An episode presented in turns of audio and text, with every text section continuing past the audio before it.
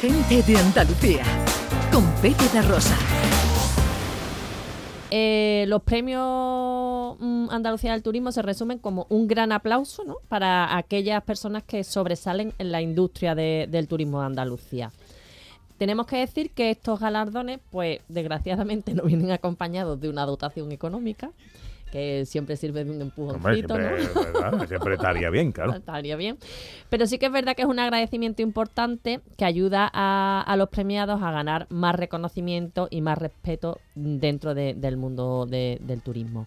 En el año 2021 eh, la Junta de Andalucía quiso dar respuesta a la nueva realidad del sector turístico, incorporó la categoría de accesibilidad e inclusividad turística a los premios, como ya hemos contado en los dos años anteriores, y esta modalidad reconoce aquellas prácticas, productos o proyectos que destacan por su orientación hacia la accesibilidad universal del sector turístico andaluz y a la construcción de una cultura inclusiva, diversa y promotora de derechos que permita acoger a los colectivos más vulnerables dentro del mismo. El primer año, no sé si os acordáis, eh, se llevó el mm. premio el Hotel Sierra de Luz de Cortegana, que estaba en Huelva. Eh, el segundo año, que fue el año pasado, el municipio de Siles, en Jaén.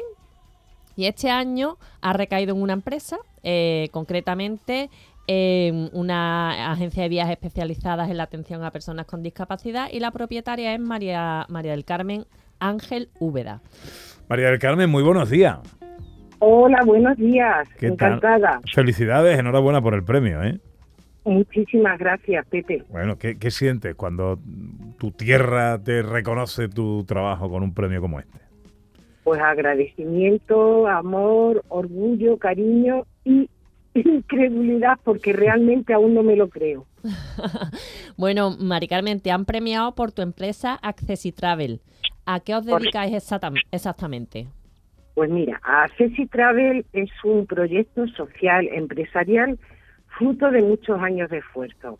Es una agencia de viajes mayorista, minorista, especializada en turismo accesible e inclusivo nos dirigimos a todas aquellas personas, grupos, asociaciones u otras agencias que desean viajar de manos expertas.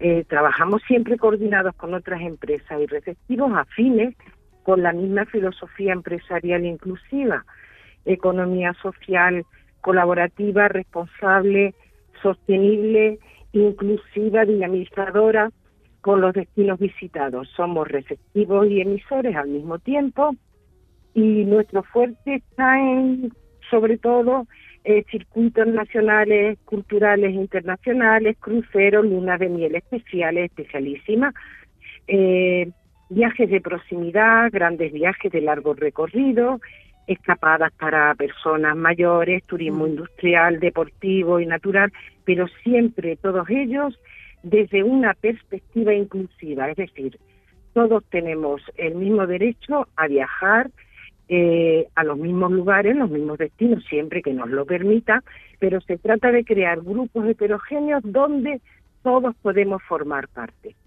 ¿Cómo se te ocurrió, María del Carmen, montar esta agencia de viajes para personas con discapacidad? Ay, pues mira, eh, te cuento, siempre está vinculada al turismo para personas con diversidad funcional. Ya en mis comienzos, en 1998, 99, eh, trabajé, dirigí un hotel en la costa tropical y trabajábamos con mayores y personas con discapacidad intelectual. Y la verdad es que a mí me encantaba, porque es que al final es muy enriquecedor y, te llena de satisfacción, pero realmente lo que es la idea de poner en marcha una agencia de viajes especializada en turismo accesible surgió tras un accidente que me mantuvo en silla de ruedas unos meses sin apenas movilidad. Y ahí es donde yo comprobé en primera persona las barreras arquitectónicas eh, que se viven en la vida diaria. Y, mm, Mari Carmen, ¿con qué cliente con discapacidad te ha resultado más difícil poder ofrecer un viaje? Porque claro, no es lo mismo em, buscar destinos que no tengan barrera arquitectónica que que no tengan barreras sensoriales o cognitivas.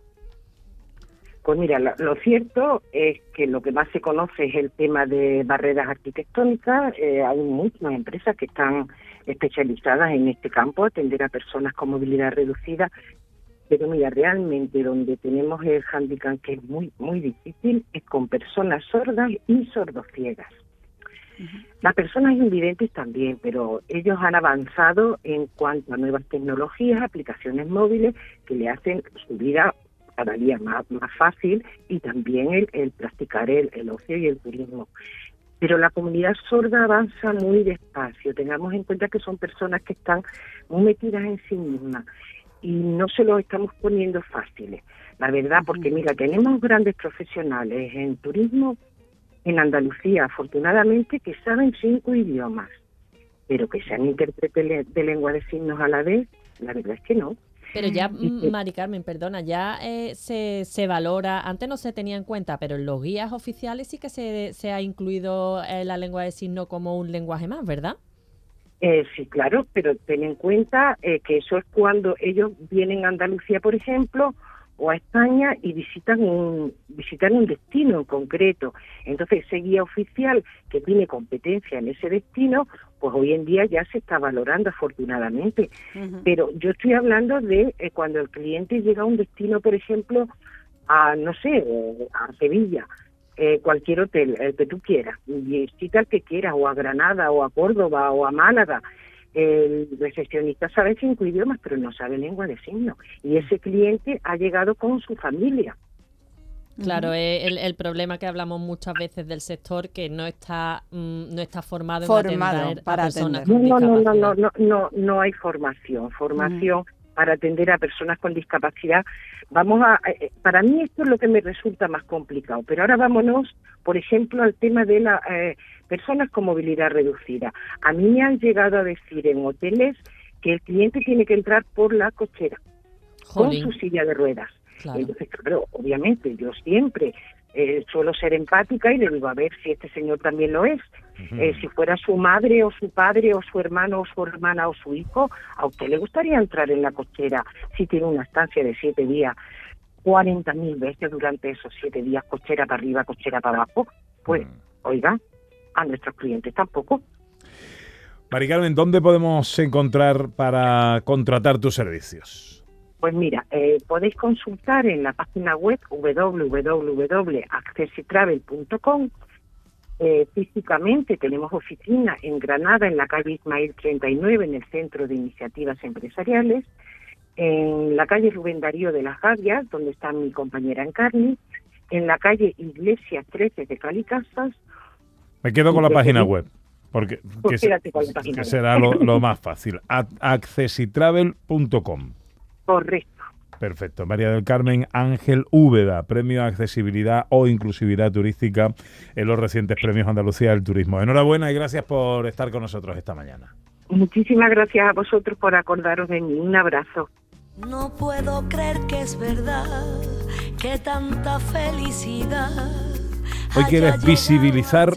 Una enfermedad, Beatriz. Sí, esta semana celebramos dos cositas. El, el día 6 fue el Día Mundial de la Parálisis Cerebral, que hemos hablado en otras ocasiones, pero después cada primer sábado de octubre se celebra el Día Mundial del Paciente Ostomizado.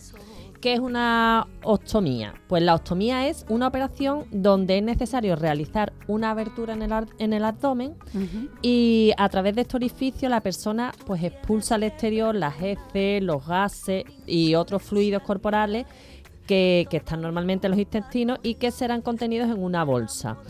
Esta bolsa, depende de, de la enfermedad que sea, pues puede ser temporal o permanente.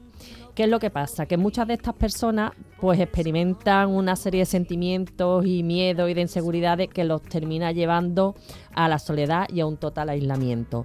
¿Por qué? Porque la salida de estos excrementos se, se, se produce de manera involuntaria Ajá. porque no tienen esfínter y entonces eh, para evitar estas fugas pues hay que vaciar la, la bolsa de ostomía en, en un lugar adecuado, cómodo, con suficiente intimidad, ¿no? Para poder realizar todo esto. Entonces las asociaciones de ostomizados están reivindicando que los baños que sean accesibles también sean el sitio adecuado para poderse ellos cambiar adecuadamente, Hmm. ¿no? Que dicen que esto no es un capricho, sino que es que es una necesidad. Claro, Bueno.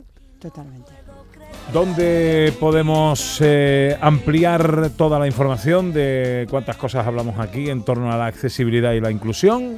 Pues en las redes sociales de Everyone Consultores y en mi Twitter personal, arroba BGD. Gente de Andalucía. Con Pepe Rosa.